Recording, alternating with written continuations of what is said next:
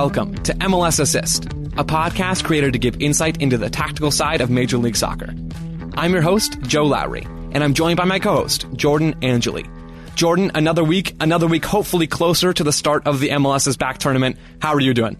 I'm good. Yeah, I think just that, right? The anticipation continues to grow. We're getting more and more ready, and it's nice that there's other soccer games happening on TV right now, but man, I'm ready for MLS to be back. And and that's why, Jordan, today's show I'm going to go ahead and call the MLS assist MLS is back extravaganza because we're going deep into this tournament, how it's going to look, what teams are going to do, some new players coming into the league, answering some listener questions. We've got it all going today. Yeah, we're doing it all because this is an extravaganza, Joe. That's right. That's right. I love, we didn't talk about that beforehand, and I love just how immediately you jumped on board the extravaganza train. Oh, yeah. So thank you for that. Oh, I'm into it. I really like it. We've got a lot to get to today, as I mentioned there. Why don't we go ahead and get into the basic format and structure? This stuff you can find online, but sort of set the scene right. for a conversation. Jordan, do you want to kind of walk us through the basics of this tournament? Yeah, I'll um, try to do it as briefly and concisely as I can. Uh, to start off, there's going to be 54 games in the tournament in total. 54 games, Jordan. There's three games a day for the first 16 days, Joe. yeah, we'll be busy. Continue, Jordan. Continue. Yeah. So it starts in group stages with all 26 MLS teams, then it goes down to 16 teams, and quarterfinals, semifinals, and then the championship game. So typical tournament there. The teams can start arriving in Florida on June 24th, and the group stage starts on July 8th.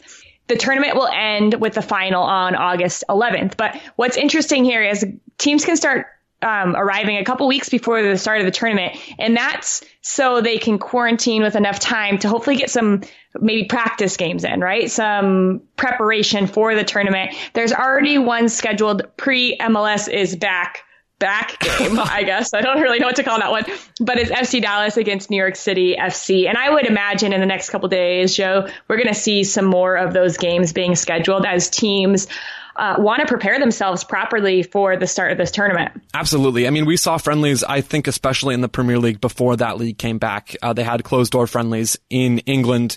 And we're going to see teams do the same thing here. You have to be able to get up to fitness and to be able to do some of those sorts of things before you actually get into competitive games because these group stage games actually count towards the regular season standing. So as far as we know, MLS is going to continue to play their season in home markets after this Orlando tournament is completed these group stage Correct. games are going to count to the standings that we've had so far from the first two weeks of the season and the standings that we're going to continue to have built upon after the season resumes in a little bit more, hopefully, normal fashion.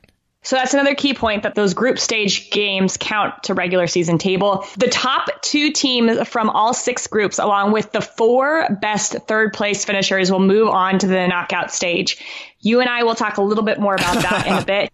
Um, and then the knockout rounds. If those matches finish tied at the end of regulation, they're going to go straight to penalty kick shootout. I think they probably should have done like the dribble up penalty kick oh, shootout yeah. really make it like MLS is back 25th anniversary style, but whatever. um, and then the winner gets $1.1 million and a Champions League spot, which are two huge prizes. First of all, Jordan, you clearly need to be some sort of game show host or announcer because that $1.1 million was perfect for that. Um, so hey, if the soccer thing doesn't work out for you, I think we got a backup career.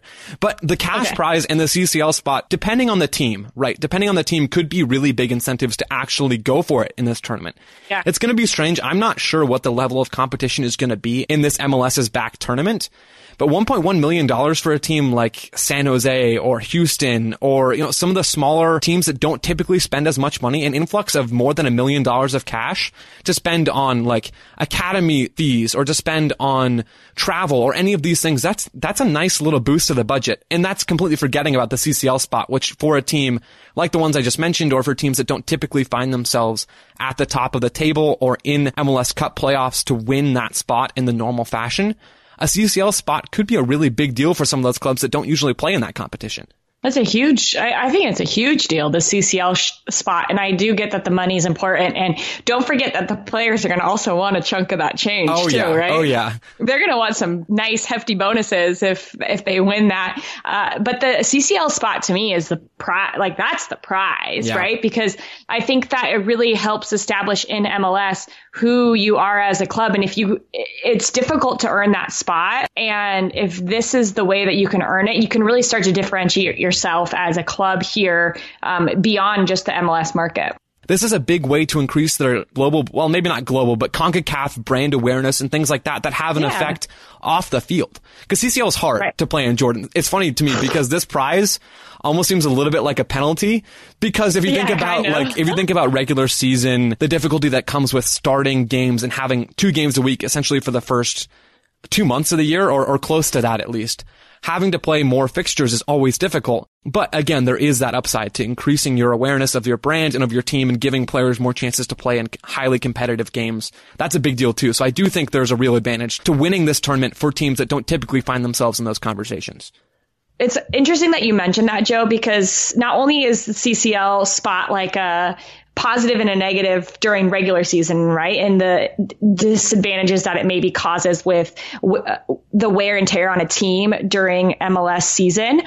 But if you think about this tournament in general, if you push to get into the final and you push to win that CCL spot, uh, and then you don't win it, are you at an advantage or a disadvantage playing all those extra games mm. in the heat in Orlando to then prep yourself for MLS regular season? I don't know. You know, it's nice to get extra games but then you're kind of forfeiting a little bit of this building time that other teams might have to really hone in on who they're going to be during the, uh, I'll just say, quote unquote regular season that will be taking place in the fall. Well, and maybe it's Maybe it's more of a matter of how teams use the new substitution rule for how, mm. how well they're going to be prepared to play the rest of the season. Talking about maybe teams being burnt out with playing so many games so quickly. There are five subs allowed in each game in this tournament, Jordan. Yeah. We've seen that across Europe now with leagues starting up over there, and we're going to see the same thing here. So if teams are able to take more advantage of the additional depth that they'll be allowed to use in each game, 23 players on the matchday roster instead of 18, five subs instead of three, even still with just the three chances to make those subs, for managers who are maybe having an eye to the rest of the season and don't want to risk injuries or don't want to overplay some of their big name players now, we could really see a lot of rotations in these games, and that could help sort of, I think, think what you were talking about there with teams not disadvantaging themselves and burning themselves out now just for the sake of winning and getting the cash and getting the CCL. That's really, for me, that's going to be one of the things that could really shift tactics throughout this tournament, right? Is the opportunity to use more subs because if you think about it, you have five subs. You can, if you're playing uh, a 4-3-3, you can sub your front three and your two attacking midfielders and have a whole new front five running at people late in a game where the other team is exhausted. Can you imagine? Okay, it's funny that you mentioned that though, because I was thinking about that as well, especially in the context of teams that play more of an intense defensive style. Right. Imagine just changing. We'll use halftime as the example. Imagine yeah. the San Jose Earthquakes come out and, and they've been doing this man marking. They've been working hard for the entire first half. They come out. It's humid in Orlando. They, it's hot. They've got the early morning game. There's a lot going on. Almeyda just switches their front five, right? Of the 4-2-3-1. Maybe he leaves a holding right. midfielder back to, to keep in touch with the defensive line. But you switch five attacking players and you just run at the other team in the second half, right? I mean, you have fresh legs against their tired legs if the other team isn't taking advantage of this tactic. Why not? That's sort yeah. of my theme for this tournament. Why not? Why would you not try to be proactive and take advantage of things that haven't been there before? Take advantage of rules that haven't been there in the past. Yeah, I think it's going to be very rare that we don't see teams using all the subs. Would you agree? Ordinarily, I would, but then we see teams in Europe right now not taking advantage of that rule at all. It's baffling to me. Why would yeah. you not make those subs? It seems to me that teams and coaches are unnecessarily reticent to do that. I think if it were me, and this is easy to say because I'm not an MLS coach, I would do that. Trust in your depth, allow your players to get minutes, allow some younger guys to get experience that they wouldn't have a chance to get otherwise. Mm-hmm. Give your big name players some rest, play the long game here, save some time on those legs and actually set yourself up for the future and hopefully for the rest of the season. Again, why not? But I don't know, Jordan. I honestly don't know if we're going to see teams and coaches use all five subs. What do you think? I think the first game will be interesting because I think everybody's going to want to step in the first game, right? And I think in the first games we'll see less of subs, if that makes sense, mm-hmm. because you the, this in general, this tournament is going to be really weird when it comes to tactics or tournament tactics because you're playing three regular season games which also count to a tournament. So you're going to play those three regular season games as if you want all three of those points because you have no idea what's going to happen right. on the back end. It could this, be a 15 right? game season after this tournament, and those nine points that you got in the group stage could be the difference between making the playoffs Huge. and not. Huge. Yeah. And I think that's what's really interesting about it is because you can't play the group stage as if it's actually a group stage. Mm because we've seen, you know, how many World Cups, big tournaments uh, that have we seen teams play in where one of the games is like, we don't have to get the three points out of this because we already know what's happening. Right. And we're no, we know we're going to get through. Even if it's in that second place, sometimes teams don't even want to play for first place, right? Because they're like, oh, the second place draw actually is going to get me to the final easier. Well, you, you want to get maximum points here. And it just changes like mentally, it's a hard thing for you to understand, like for me to comprehend when, okay, this is a tournament, but it's also not a tournament.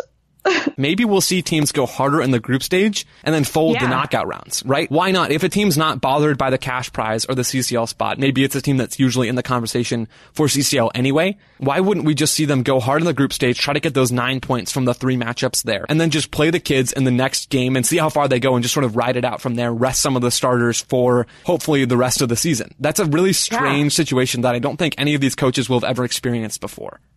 I know. And it'll be really interesting. But there are going to be opportunities and there are going to be um, players who are going to step up that are going to earn themselves more minutes after this tournament because of the work that they do here. So I think there is some really big moments to be had here. Yeah, and I think a lot of that might come down to some of the younger guys. We're already seeing homegrown mm-hmm. signed to new deals to just essentially be extra bodies on that extended match day roster. Up five players. That means you have to have five extra players to fill those spots. So it's possible that we see some younger guys get in and actually make an impact in chances that they wouldn't have had before. It's also possible we just see players that we don't expect to really contribute in these games to actually do that. Um, but either way, no matter how I look at this, the teams with more depth and more elite level players, or at least more starting level players that don't end up in their starting 11, are going to be set up to succeed more in this tournament. Jordan, is there a team to you that you feel is best equipped to take advantage of this extra subs rule with more depth than the rest of the league might have?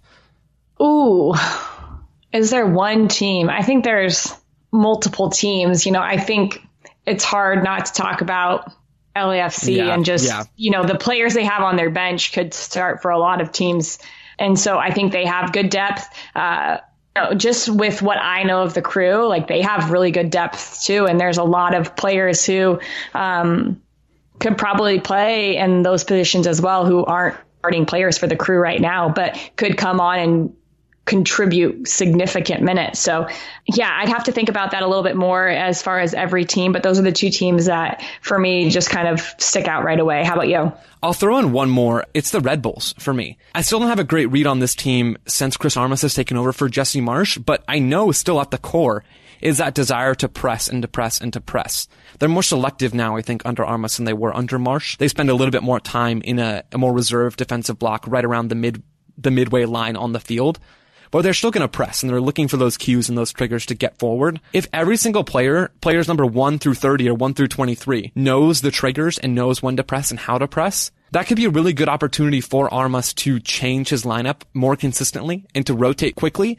Because if I'm coming off the bench and going to play right mid, I'm going to know how to do that job in theory just as well as the guy who started on the field at that spot. I can press, I can run. I have the same energy and the same legs and the same fitness as that guy did. So I might lack a little of the on ball work or some of the technical aspects, but I might still have the same ability to press as the starting right midfielder did. And so to me, it's not a huge problem whether you're you're bringing a guy off the bench, the third string right midfielder, or the second string or the first string, because the core of that team is still to press, and that doesn't change whether it's yeah. Danny Royer playing right midfield or whether that's the third string guy who's 17 years old who just came up from the USL side. It doesn't make any difference. Um, so having that yeah. ability to just go through your depth chart could be a real asset for the Red Bulls.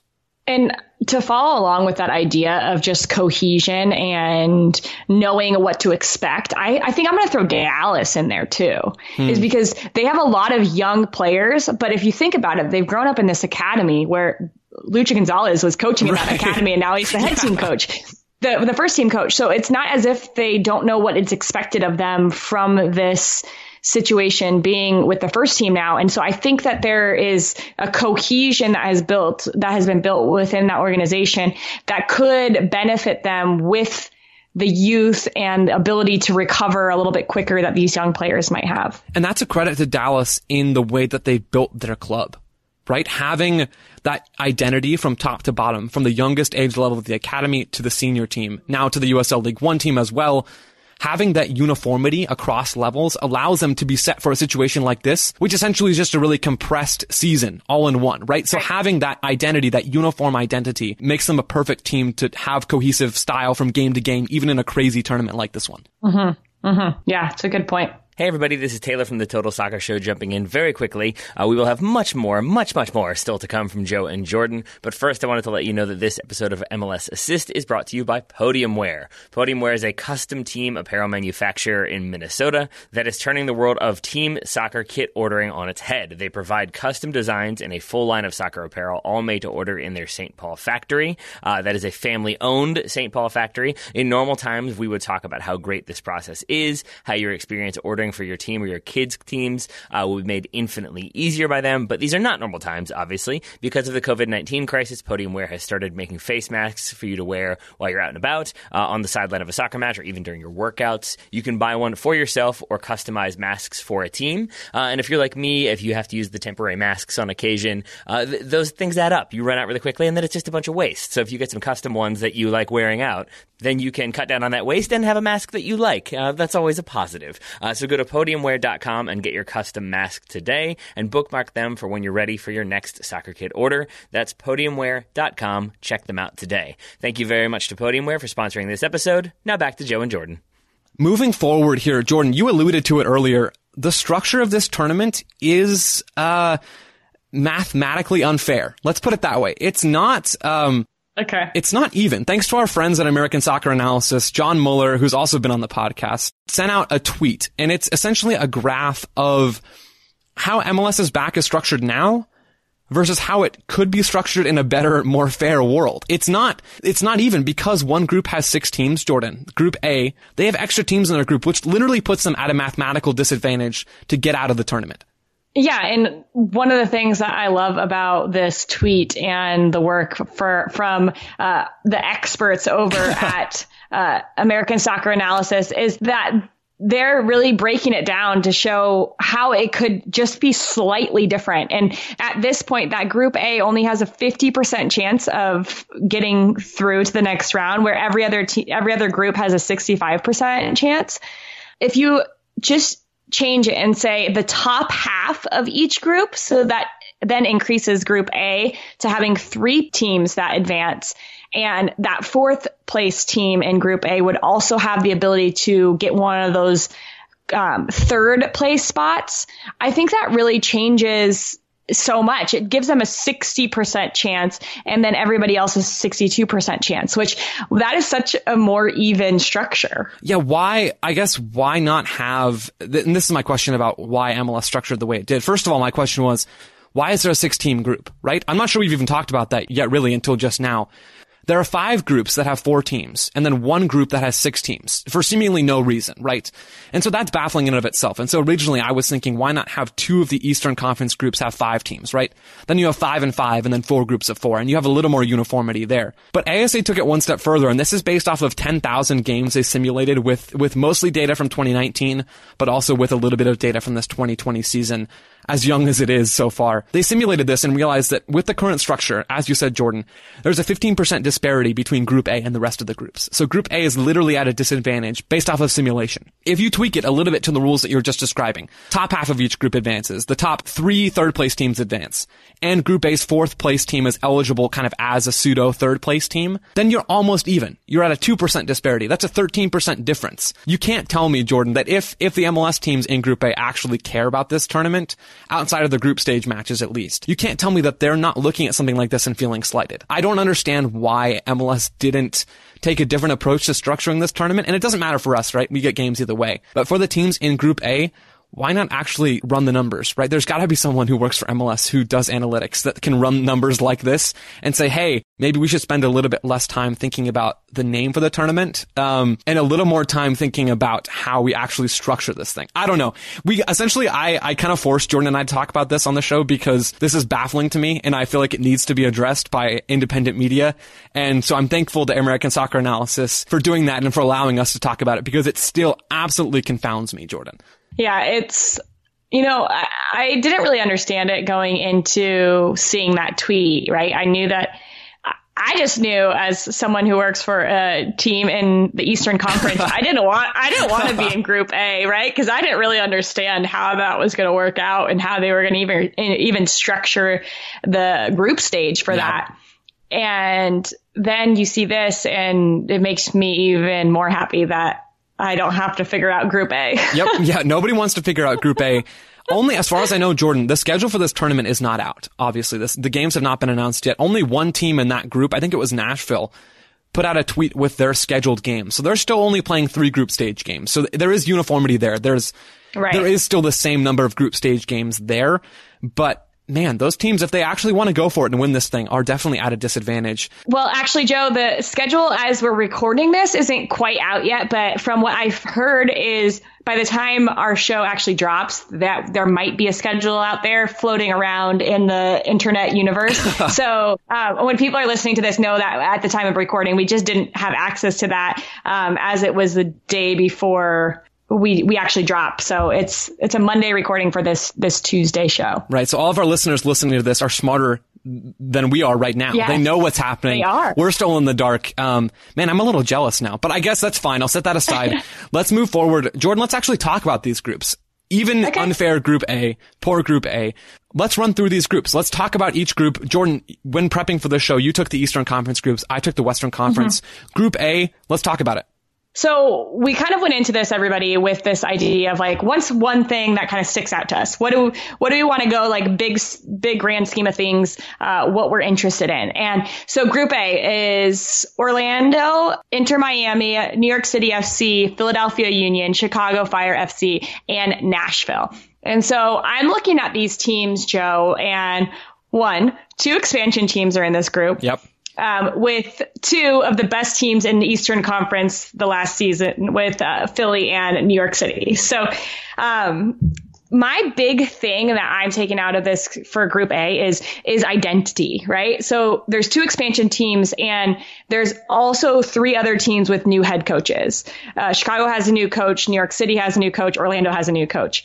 Who are these teams? Yeah, we don't really know who these teams are, even though we knew who New York City was last year we are still just not quite sure of who they're going to be, even though we saw we've seen every team play two games. We talked about the history of tactics for all these new coaches, right? If you didn't listen to that podcast, we dropped it all the way back in February uh, about all of these coaches, and Joe and I broke down what they tend to like to do.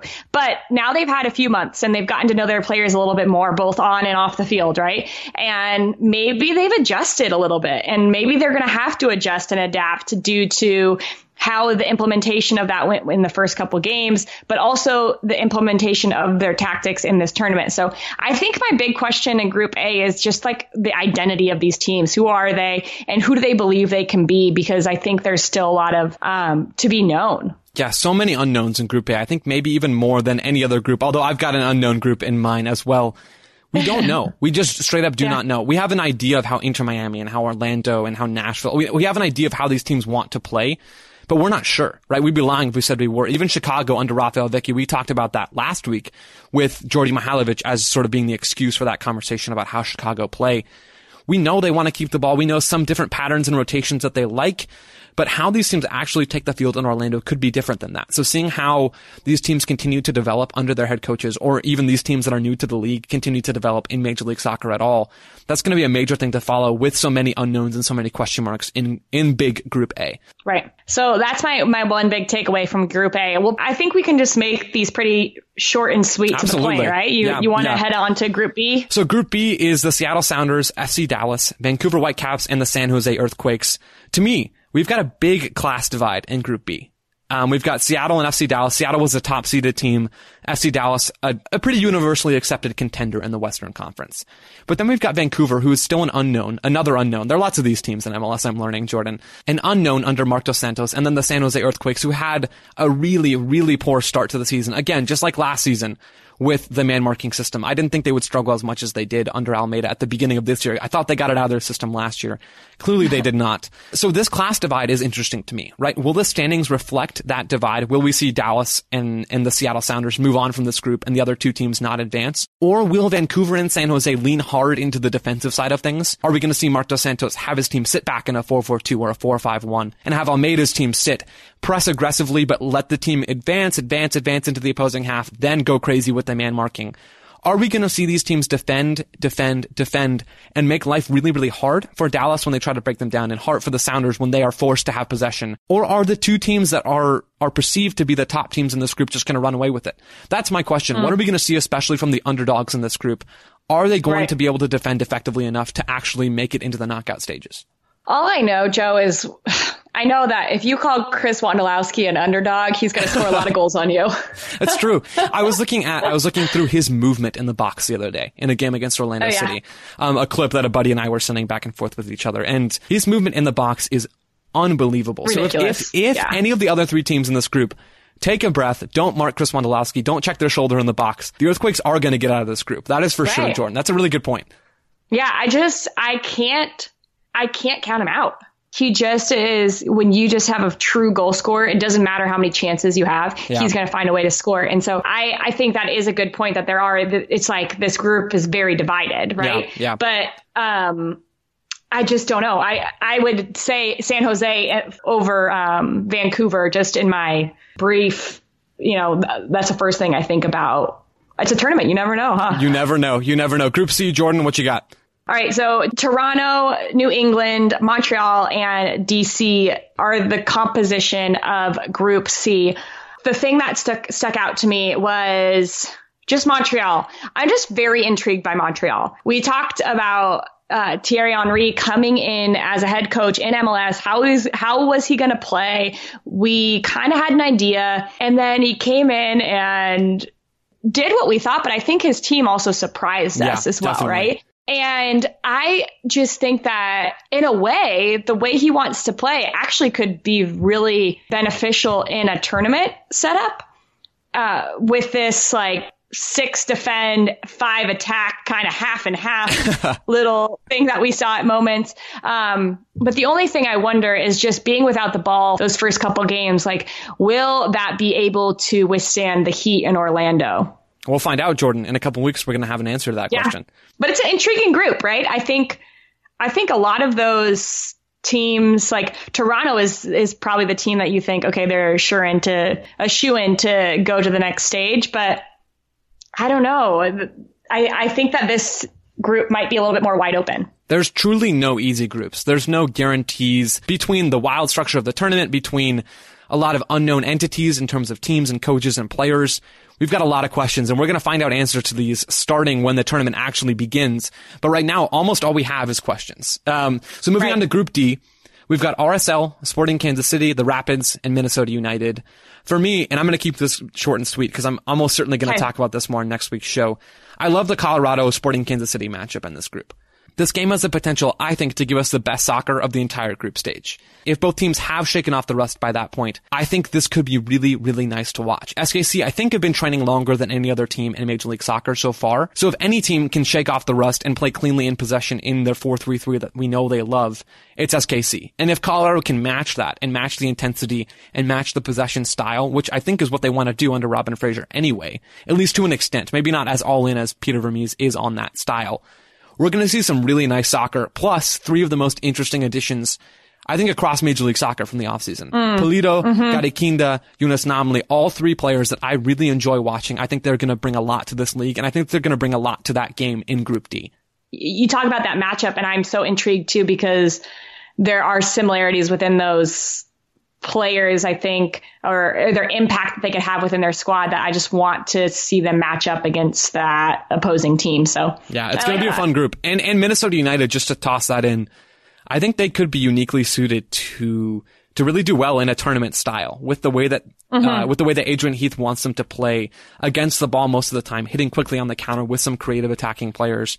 They could be a team to watch in this tournament as well. Do you feel like they have or still have some momentum from the first couple of games oh, because oh, they were they were flying high? They right? were absolutely, and I think part of that was a matchup against the Earthquakes. Um, I think that had to do with sort of their hot start to the season. But I think Jordan, honestly, I think momentum is gone at this point. I really do. I think this is a clean slate. Teams, but teams, like and matchups are going to depend. Yeah, confidence could be higher. You're confident in who you are, right? And I think yeah. that helps. That's not going to hurt Minnesota, to say the least. It's not going to hurt, right? Okay, so final group in the East is Columbus, Atlanta, Red Bulls, and Cincinnati. So when this group was chosen, um, I think everybody immediately thought, well, at least if you live in Ohio, you saw hell is real matchup between Columbus Crew and FC Cincinnati. And so that is kind of where all the eyeballs went, all the attention went, because there are a couple groups that um, involve uh, some key matchups, right? Or some rivalry type matchups. And so I think that when I'm looking at this group, of course, I think about that, but I'm, I'm really interested in the Atlanta New York Red Bull matchup because historically this team has played in some really big games. Last fall, they played to a 3-3 draw. And so there you're talking a lot of goals. You're talking a high paced game. They played in the 2018 playoffs against each other. I'm just interested to see, like you mentioned before, you know, who are the Red Bulls under Chris Armas and who is Atlanta without Josef Martinez. So I think that's kind of where why I circled this and said, all right, I want to know more about this matchup. It's a clash of styles too, right? The Red Bulls mostly want to play against the ball. Frank de Boer wants to keep the ball with his Atlanta United team. That in itself makes for an intriguing tactical matchup, which I'm looking forward to talking about, obviously. Um, so yeah, I think that's going to be a really fun one with with a lot of history there as well, in addition to the Hell is Real Derby. Right, right. Exactly. All right, I'm going to end us out here with Group F. LAFC, the Houston Dynamo, the Los Angeles Galaxy, and the Portland Timbers. Group F is fun to me, Jordan, because it's sort of LAFC, and then after that, who on earth knows, right? We don't know. Houston, again, a team with a new coach. They're in their very, very, very early stages of their revamp under Tab Ramos. And the last time we checked, the Galaxy weren't able to attack at all, really, um, at least not consistently, and the Timbers couldn't defend. So that's a nice little mixture of question marks in specific attributes for these teams. If these teams have used this off season, this mini in season off season, to address and at least analyze some of their mistakes in the film room, I think we could be looking at a really exciting group because we imagine the Portland Timbers coming out and they're defending in a tight 4-4-2 block instead of that, whatever it was that you talked about, Jordan, to start the season. And they're making life really difficult for the Galaxy or for LAFC or for Houston, who, who mostly want to keep possession the Galaxy are the exception to that. But imagine the Timbers are out there defending and the Houston Dynamo are in the possession-centric 4-3-3 that Tab Ramos wants and they're moving the ball freely and Alberth Elis is back in the lineup after that injury he got in preseason. And imagine the Galaxy with Cristian Pavon are now firing on all cylinders. They found a way to get Chicharito more involved in the attack. There are so many things that could happen to make these games just incredibly entertaining. And then again, you've got LAFC, so that doesn't hurt your group either. so this yeah. this matchup, I, this group, I have no idea how it's going to go. I have no idea how it's going to turn out, but I think it's going to be a fun one. Group F stands for fun, after all. What am I doing here, Jordan? Oh man, I love it. Oh my gosh, keep that. okay, we will. I will just for you, Jordan. I will just for okay, you. So we've got we've got groups on groups on groups of games coming up. Jordan, next week we're going through our very specific predictions. So that's that's the theme of next week's show is to analyze these games in a little bit more detail to talk about players players and matchups and groups. So stay tuned. That's why we just sort of touched on the groups this week because we're going to go into more detail on the teams themselves for our show next week. Yeah. Hey everybody, Taylor jumping in one last time to let you know that this episode of MLS Assist is brought to you in part by Roman. Making a doctor's appointment and then getting to the doctor can be difficult, especially in coronavirus times when there's some uncertainty about going out in public and going into a place where sick people go. Uh, so if you're dealing with an issue like erectile dysfunction, you might even be less inclined to go to a doctor these days. That's where Roman comes in. They've spent years building a digital platform that can connect you with a doctor license in your state, all from the comfort of your home. They make it really convenient to get treatment on your your schedule. You uh, use your phone, computer. You can use either one, maybe even a tablet. Who knows? You complete a free online visit. You'll hear back from a U.S. licensed physician within 24 hours. If the doctor decides that treatment is right for you, Roman's Pharmacy can ship your medication to you with free two day shipping. Uh, you can also get free unlimited follow ups with your doctor anytime you have questions or you want uh, to adjust your treatment plan in any way. So that means you don't have to wait on hold for forever. Then you don't have to drive to the doctor, see the doctor, wait in the waiting room. Again, that's the name of the room. You have to wait. So instead, you can get it done very quickly and very easily uh, by going to getroman.com slash TSS for a free online visit and free two day shipping. Uh, one more time, if you're struggling with ED, go to getroman.com slash TSS for a free online visit and free two day shipping. Thank you very much to Roman for sponsoring this episode of MLS Assist. Now back one last time to Jordan and Joe. Jordan, we've talked about groups here. We've gone A through F. We need to talk about players. There's been a lot of player news, new guys coming into the league or players coming back into the league or players that are going to make an impact for these teams finally after an injury or whatever it is. So starting right off the bat to lead with the biggest announcement, the Athletic's Paul Tenorio reported on Friday that LGP is coming back to MLS. According to Paul, Inter Miami are in the process of finalizing an agreement to sign him, ending LGP's time with Tijuana and Liga MX. The question here, Jordan, is number one, what does he bring to Miami? And number two, how stoked are you to see LGP back in this league? Oh my gosh, a wildcat. Like I just honestly, the first thing I think of when I think of him is he's just a wildcat. Like yeah. Just has this like tenacity about him, which can like be amazing or it can be too much. And so the one thing I think, what does he bring to Miami? That was your question to me. I, he brings stability. He knows MLS. He's played in the Eastern Conference. He knows what it takes to win. So I think that although he can be wild at times and adding him in a backline next to Torres, I think if you're Miami, it makes you a little bit nervous. but, um, I mean, I don't know if that's going to be the pairing, but uh, he, I think, has the leadership in order to help this back line for Miami be successful. And I think, actually, I think we could see a back three from Diego Alonso in Miami. Oh. We saw that in their second game of the season against DC United. We've got Roman Torres, right, already on the roster. They've also got Nico Figal, who I, I think was one of the guys who stood out the most in the first couple weeks of the season. He was a real impact player, mostly playing on the left side, even though he is right footed. So here's what I'm thinking for Miami. Maybe Diego Alonso puts Nico Figal on the right side of a back three that allows him to be on his stronger right foot to pass the ball forward, to make runs forward because he loves to do that as well. Then maybe it's Roman Torres or Reyes in the middle, who's a young Colombian player who got a little bit of time in the second game as well. Then it's LGP on the left side. LGP is also right footed, but he's played on the left side of a back three plenty for Atlanta with Tata Martino especially. Mm. So maybe it's that back three, and Diego Alonso just really goes hard with allowing his center backs to be impact players in the attack because that's Figal and LGP's specialty in a lot of ways.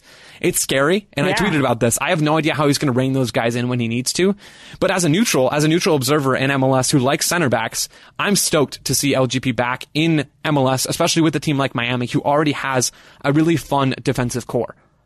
Yeah, but he just couldn't stay away. he loves the league too much. Moving forward to another Inter Miami player, we're going to see Julian Carranza in Inter Miami colors for the first time this season, recovered from injury, 20 years old, Argentinian, came over from Banfield in Argentina. Jordan, we both watched footage of this guy to get an idea of how mm-hmm. he could impact Inter Miami and impact Diego Alonso's system. What did you like from Carranza? What's sort of your scouting report on his game? The first thing I wrote down was his he's just opportunistic in front of goal. I really like the timing of his runs. He's really good at uh, fading away to try to um, get lost or or sneak off the back shoulder of a defender and then cutting in front of them to win the the space at the near post. He has this fearlessness about him that I think is is really important for a, a number nine, and I think he could be really a really good player for this Miami squad. But the, the question I have is, will he get the service he needs from mm. Inter Miami in order to show how good he is at timing his runs, how fearless he is in front of goal? Uh, so those are, that's the question I have, but really the characteristics of who he is because he's a he's an out and out goal scorer. Yeah, he is. He is. And in my notes, Jordan, before I even knew you were going to ask me that question, even if it is rhetorical, I wrote down Carranza and Rodolfo Pizarro are going to get along just fine. Yeah. That's what I wrote because I do think Pizarro is the one sort of more attacking playmakery kind of guy that they have. Um, and mm-hmm. I think mm-hmm. he could be the answer to that question. I don't know if it's enough, okay. right? I don't know if Pizarro is enough to get Carranza consistent service, but if they can get Pizarro and they can get I don't know, a David Silva type guy from Europe somewhere into this squad, then you're really cooking. Because I do think Carranza, that movement in the box that you highlighted, is his game. He takes shots from really good locations. I looked at all of his shots from his yeah. last 10 games with Banfield, and his shot quality was very, very, very good. Very few shots from outside the box, very few from weird angles, from just, you know, shots that aren't likely to go in mathematically. Most of them were right in the middle of the box, near the penalty spot, or in front of that towards the goal. So having a guy like that who is going to lurk in the box to get touches and to get shots on goal in dangerous areas. If Pizarro mm-hmm. or if someone else on Miami's roster right now can step up, Pellegrini maybe is that other guy. We yeah. haven't seen enough of him yeah. yet. But if he can get that service, he's going to be a dangerous player for them. Yeah, he's the other player that I thought of could be the service for um, Carranza. But yeah, I don't know. I, I think that's my big question. And that's not, I mean, we've got a whole list of guys here, Jordan. That's not the only player who's coming in to Major League Soccer as a number nine. Franco Jara FC Dallas, new yeah. signing as a number nine, came over on a pre-contract. This guy's a goal scorer too, Jordan. Whew. I kept watching highlights of him because I, this is going to be dangerous when you're, when you're thinking about FC Dallas and who they have uh, in order to distribute to Jara. Like he's going to get the ball in really good spots. And not only is he a goal scorer, so he spent five seasons at Pachuca, scored 76 goals and 19 assists in 158 appearances. That's that's huge goals in Liga yeah. MX. And, and so, yes, he's a goal scorer, but one of the things that I really found interesting about him is he likes to pick up the ball and beat you on the dribble. Like he will beat you 1v1 and one of the things he likes to do in this 1v1 scenario is every time he touches the ball with his foot, like his right foot, say, he lifts his right foot and it touches the ball. So you don't know what's going to happen next. You don't know if he's going to take a shot the next time he touches the ball, if he's going to chop it back. He likes this chop back that he does a lot at full pace. And it really makes it hard for the defender to say, okay, I know he's going to push it by me or I know he's going to do this cutback because you don't know. He's very deceptive in his dribbling and keeps the ball close and it makes it difficult difficult for defenders to get after him. So um, I think he's going to fit in very nicely at Dallas. As do I. I wonder this though. I don't think he starts right off the bat for FC Dallas. I think maybe Carranza and maybe LGP get minutes a little sooner for Inter Miami in terms of guys we've talked about here. But Ondrasek kind of has that number nine spot right now. And maybe that changes in training between now and the tournament. I don't know. But I could very easily see Luchi Gonzalez bringing him off the bench, maybe in the first game, later in the match, letting him get a few minutes. Maybe he scores a goal, maybe he gets a few chances and gets a few more minutes in the second match. And then maybe by the end of this tournament, he is the guy. But Ondrasek has done some good things in MLS after a, after a difficult start for him in the league. If we can see that slow progression from Jara coming off the bench, then I think we're talking about him getting in as the starting number nine for Luchi Gonzalez. But until then, I still think he comes off the bench. I don't disagree. I think he will probably come off the bench because you don't want to like rock the. I think rock the boat with, especially with a forward who's uh, has scored goals this season, who is feeling confident, who's done a good job. But if you're Jara and you're coming into a new league, you could really do a number in that role coming off the bench, playing 30 minutes and disrupting teams who are tired from the heat in a lot of games. Uh, I wouldn't be a player who would be opposed to that. Yeah, I think it would be a really good situation for Jara. His introduction into the league in a strange time, yeah. sure, but it's a great way to get progressive minutes and work your way into becoming more familiar with this Dallas team. Right. Our next player up to give a scouting report on is Andy Najar, coming back to Major League Soccer after some time with DC United. 26 Honduran right back mostly, moving from Anderlecht in Belgium to LAFC. Jordan, when I watched Andy Najar, I saw an aggressive defender, active in getting forward to press, maybe a little too active at times, maybe a little more, um, maybe a little less reined in than I think you would typically see from a right back. But that kind of fits in with what Bob Bradley wants, right? Because after the LAFC lose the ball, they need that quick pressure. They need to be able to win the ball back quickly and strongly and consistently. And Andy Najar sort of helps do that. He's also solid in possession as well, which is an asset to an LAFC team. I don't think you'd be on that team if you weren't at least serviceable with the ball. But my perception of Andy Najar is a really athletic, quick defender who likes to get forward and press and likes to get forward in the attack as well. Yeah, and listening to Bob Bradley talk about him, he knows they, they've been watching him for a long time. They know that he's going to fit in with this style uh, at LAFC.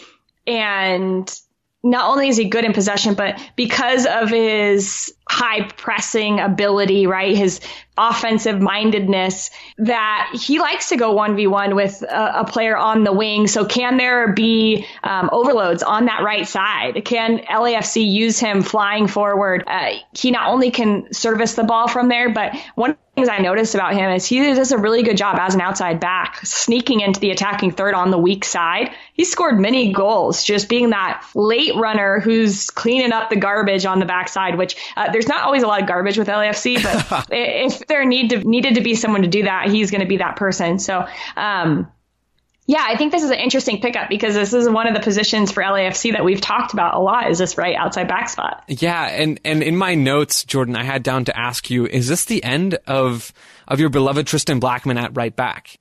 You know what? You made me think about that, Joe, because we've talked a lot about Blackmon as outside back, and then I'm thinking about the, how he shifts into the midfield often and can be effective in the midfield, and he's played center back as well, right? So he kind of like has played all these positions. But I'm thinking, is this is this LAFC saying, okay, we're going to sell Atuesta, hmm. we're going to get rid of him, right? And, and can Blackmon fill in a central spot where Atuesta was playing? Do you think that's realistic? I think it's possible. I think this shift with Najar coming in turns Blackmon in from the starting right back to the all around defensive utility player. That's my thought here. So I think I don't think it's the end of Blackmon at right back. I think it's yeah. it could be the shift into central defensive midfield like you're talking about. It could be the shift over to right center back. It could be him still playing right back in certain situations against certain matchups that Bob Bradley thinks better suits his skill set to be that sort of interseam narrow kind of fullback on the right side. Mm-hmm. So I think this might be the end of of Blackmon there every game. But I do still think whether whether Atuesta is here or not, whether Ginella is in the lineup after Atuesta gets sold, regardless of what the roster looks like, as long as Blackmon's there, he has the ability to play multiple spots. Defensive midfielder could be one of them, Jordan. I do think that's a really good observation. But I think he's going yeah. to be this utility guy, the perfect player to fit in at a number of spots in the defensive area of the field for Bob Bradley it, it, won't be the end of it, but it'll definitely be a transition to something different, I think. Absolutely. The next evolution of Tristan Blackmon. Well, I, I have a feeling we'll talk about that plenty on the show. Don't worry. right. um, the last player that we wanted to sort of give a moment to on the show is Federico Higuain. Former yeah. Columbus crew playmaker, now a player coach with DC United. Ben Olsen said to MLSsoccer.com that Higuain is going to be playing in this tournament. We're going to see the number 10 playing in DC United's attack, likely in the middle of the field trying to give Ola Kamara and Edison Flores more touches on the ball. I'm here for it, Jordan. Yeah. Uh, I think you you asked me, can he help Ben Olsen's attack? And I didn't even write anything down because like Higuain, of course, like of course, he's one of the best players to um, impact players in MLS, right? That the MLS has seen. I think if you talk about how long he played for Columbus and what he did at, at the Crew, uh, he sees the game on a different level. And I think one of the things that DC has lacked is creativity in the attacking half, right? Mm. This is exactly who Higuain is. And I, again, I don't think we're going to get a lot of minutes out of Higuain. I think we're looking at maybe a half here, 30 minutes there, things like that. But that's enough. That's enough time, right, yeah. for him to impact a game. He plays Ola Kamara in behind the back line, or Flores or Gressel out to the wing for them to whip a, whip a ball into the box. He can do so many things to improve and add a little creativity to DC United, which I think is something they've lacked for a long time now. No, exactly. And I think when you're if you're talking about players who don't need a lot of time, I don't think he's a player who needs he needs 90 minutes to impact the game. He could sit on the bench for 45 minutes, 60 minutes, 70 minutes, and he could come in and he could say, I've figured it out, right? Yeah. I've been watching. I know exactly how I can break this team down. He can go in, say two things to his teammates and, and help his team be successful. Again, I, I really do think he's going to add creativity that DC United have been lacking for a long time. And that's only going to help mm-hmm. their other attacking players who are decently high profile guys, right? We've talked about all of them on the show before. Having someone to feed those players, even in limited minutes, is going to be really big for them and could add a whole nother dimension to DC United in this tournament. All right, Joe, I feel like that's a pretty good wrap up of all these players that are either new to the league, new to different teams, or uh, are coming back from injury, as we saw with Higuain, who's a, a little double dose there uh, as our last player. Um, but it, before we wrap up the show, we've got a few listener questions that I think we should get to. You want to try to get those pretty quickly here? Yeah, let's move through them. So the first one is from Michael Biederman. He says, putting specific teams aside, What kind of tactical system do you think is best suited for a tournament like MLS's back, giving player rustiness, which I love that word, by the way, rustiness, player rustiness, limited team practices, heat, fixture congestion, etc. So Jordan, is there a specific tactical style that you think is better suited to a tournament format like this one? Uh, Gosh, I think my first thought is how can you make the other team feel most uncomfortable, right? And in this kind of setup, I think tactic wise, like I would just want to keep the ball. Is I think keeping possession and manipulating numbers in attack in order to exploit the space that you want to exploit is going to be the key. Also, I think about being the team who doesn't have the ball and how frustrating that always was for me. And I didn't like that as a player. Um, I didn't I knew it was important at moments to be a, a set defensive structured team, but it's not the way I would want to play, right? So I think keeping the ball, you tire out the other team, having them, making them work from um, side to side, uh, even if they're compact, it's still mentally exhausting not to have the ball all that time. So I don't know. That's my, that's how, where I would go. I think in a perfect world, I agree with you, right? In a perfect world yeah. without player rustiness, as Michael put it, I think then you're spot on, right? The more you have the ball, the more you can defend with the ball and attack with the ball. Mm-hmm. It's perfect, right? That's why mm-hmm. we see Pep Guardiola want to play that way. That's why we see all these high profile coaches keep the ball and play this really nice soccer. This is a hard time to do that. This is a difficult time to have that idealistic view of the game. And so my theme sort of of this question is if you're not on the ball or if you don't have the ball, you can't make mistakes with the ball.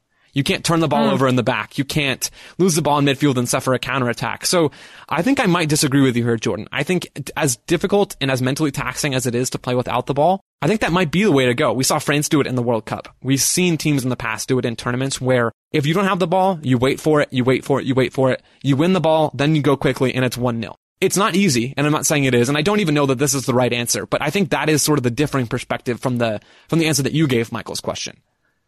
I, I think you're right there, Joe, in some way, shape, or form, right? that uh, yeah, you can't you can't make a mistake if you don't have the ball. But I think that the the structure of this tournament is not like the World Cup, and so I think it's hard to compare tactics with France mm. in the World Cup unless you're specifically only talking about after group play. I think these group play games are going to be like an MLS regular season games. They're going to have that feel. They're going to have the same similar tactic. Um, you want the three points. You want to win. And I think that teams are going to try to be as much of themselves as they can. I hope that's the answer, right? I actually do think that is the answer to this question. I think to finally, because we hit both sides of it, right? We didn't actually get to it until that point. I think the answer to Michael's question in my mind is the best system or the best style is what you're good at right? Yeah. For LAFC, they're not going to go out there and defend without the ball, right? They're going to play with the ball. They're going to move it around and use that as a way to attack and defend. If they just sat right. in a defensive block, I think honestly they would get killed in a lot of instances. They don't know how to defend very well in a low block. That's just the reality. And if you ask Minnesota United to go out there and defend with the ball actively and playing with possession and trying to spread the field, they wouldn't do well either. So maybe the answer here is play to your strengths. And for some teams, that's going to be keep possession. And to some teams, that's going to mean sit deep, counter, score goals that way. I don't know. I think, I think it really does depend on the team. Maybe that is, maybe that does get to the answer yeah. of this question. It's hard saying universal because there's so many different style teams in MLS. You can't just say, "Oh, just go play like this. It'll you'll win games." Well, that's right. not true. Yeah, it's difficult. I think I think we do still have our own separate leanings on this question. Um, right. But we, we came together there a little bit to get to a conclusion to Michael's question. Next one up, Jordan, why don't you hit me with this one? Okay, Jeffrey wants to know some slash most slash all the teams seem to make tactical adjustments for when they play at home versus on the road. How do you feel teams will adjust to playing a tournament on a neutral site? Will they go with home tactics, away tactic, tactics, or a hybrid? I don't know about you, Jordan. I'm not sure I'm totally sold on the idea that teams make like big tactical changes depending on the location of the game. I get there's the, the mental aspect of it, right? You're more comfortable playing at home on the road. There's the travel aspect to it. There's the geographical aspect to it. But I'm not sure that a lot of coaches make big sweeping changes to how they want to play in one game at home versus another game on the road they're not big sweeping changes. I think you can make small adjustments that maybe seem a little bit more home or away. You know, just to use an example of like a Colorado or, or RSL, if you're an away team and you're going in there, you're probably going to save th- some things for the last 20 minutes to know that, okay, we might have to make adjustments due to just the altitude and how that might affect you know, if it's a midweek game, then we might not have the same amount of legs underneath us and we might not have the same recovery and it might hit us a little harder. So you might change some things there. But I don't think that really the changes that teams make are these overarching huge changes when they play home versus away. I think it's just minor adjustments here and there. Yeah. And again, I think that maybe the final answer to this question is teams are going to do what they do best, right? They're going to be small tweaks depending on the guys they have available or depending on the substitutions at any given time. But I'm not sure they're going to come in with set tactics that they think are different because they're playing in Orlando. We're still going to see, yeah. we're still going to see teams do what they want to do and coaches do what they want to do, even in this unique situation. Yeah. The, the tactics I, the things that I thought might impact the tactics are time of the game, hmm. the score of the game, and the phase of the tournament. So I think I said this earlier, but I think the first game is really there. They're going to set the tone, right? Yeah, How yeah. we want to play. I think it's every team is going to go in there that home field advantage type tactics. Just go for it. Like yeah. we're going to play how we want to play. This is what we believe our team is. But by the third game in the group stage, I think we're going to see more tactical switches from lines of confrontation, which will probably fluctuate a little bit more throughout the entire tournament just due to you know time of your game. If it is during a more hot time of the day um, the number of subs that you've used if you're if you've switched your front um, high press offense players, right? The three up front, maybe a couple midfielders and an outside back. If you switch those in the second half, maybe you can go press a little bit higher and your line of confrontation can then go higher up the field uh, later in the game. But once you get into the tournament, it's about advancing and it doesn't, the tactics are all going to change because you want to win that game. And so you're going to probably change your tactics to maybe play more like France, right? And to maybe sit back a little bit, be more compact and break on the counter. I don't know. And I think that it, to me, those are the things that are going to change, not necessarily like uh, home and away tactics. Fair enough. All right, we've got one more question here, Jordan. This one is from Zach Beery. He says, besides Carlos Vela, what player do you think has the ability to get on a hot streak and carry their team to the finals of this tournament? I've got a couple players. I'm sure you do too. Who's on your list? Okay. Yeah, this was hard. I think I first was like, okay, what does it mean to carry your team? Does it mean just to be a goal scorer? Kinda, yeah. I, I think it actually might. That's kind of how I interpreted it, or or at least an attacking playmaker. That's kind of what I ended up with. Okay. I guess. Okay, so um, I'm gonna go with those players, but I'm also gonna say like side note. I also think players centrally will will really be big in these tournaments because they're gonna set the tempo. So I think Darlington Nagbe is gonna have a really Yeah. good tournament. I think Atuesta is gonna have a really good tournament because they're the pacemakers. They decide how fast their team's going to play going forward. They set the tone. Those players could also be players who help carry their team, but just in a different way. Sure, sure. Okay, so if you go as goal scorers, I kind of think the new people, the the new guys, are going to be the ones that can do this because teams don't know how to defend them yet. Yeah, that's really fair, actually. In in terms of MLS, they might have film from other leagues and other times, but they aren't going to know how to defend these new guys who are coming into the league. Exactly. So um, I had a couple of people. You you mentioned Pulido for SKC. I think Namli for the Colorado Rapids. Um, those are the two players that kind of stick out, and I think okay, these two can have a really big impact because just don't know how to defend them quite yet.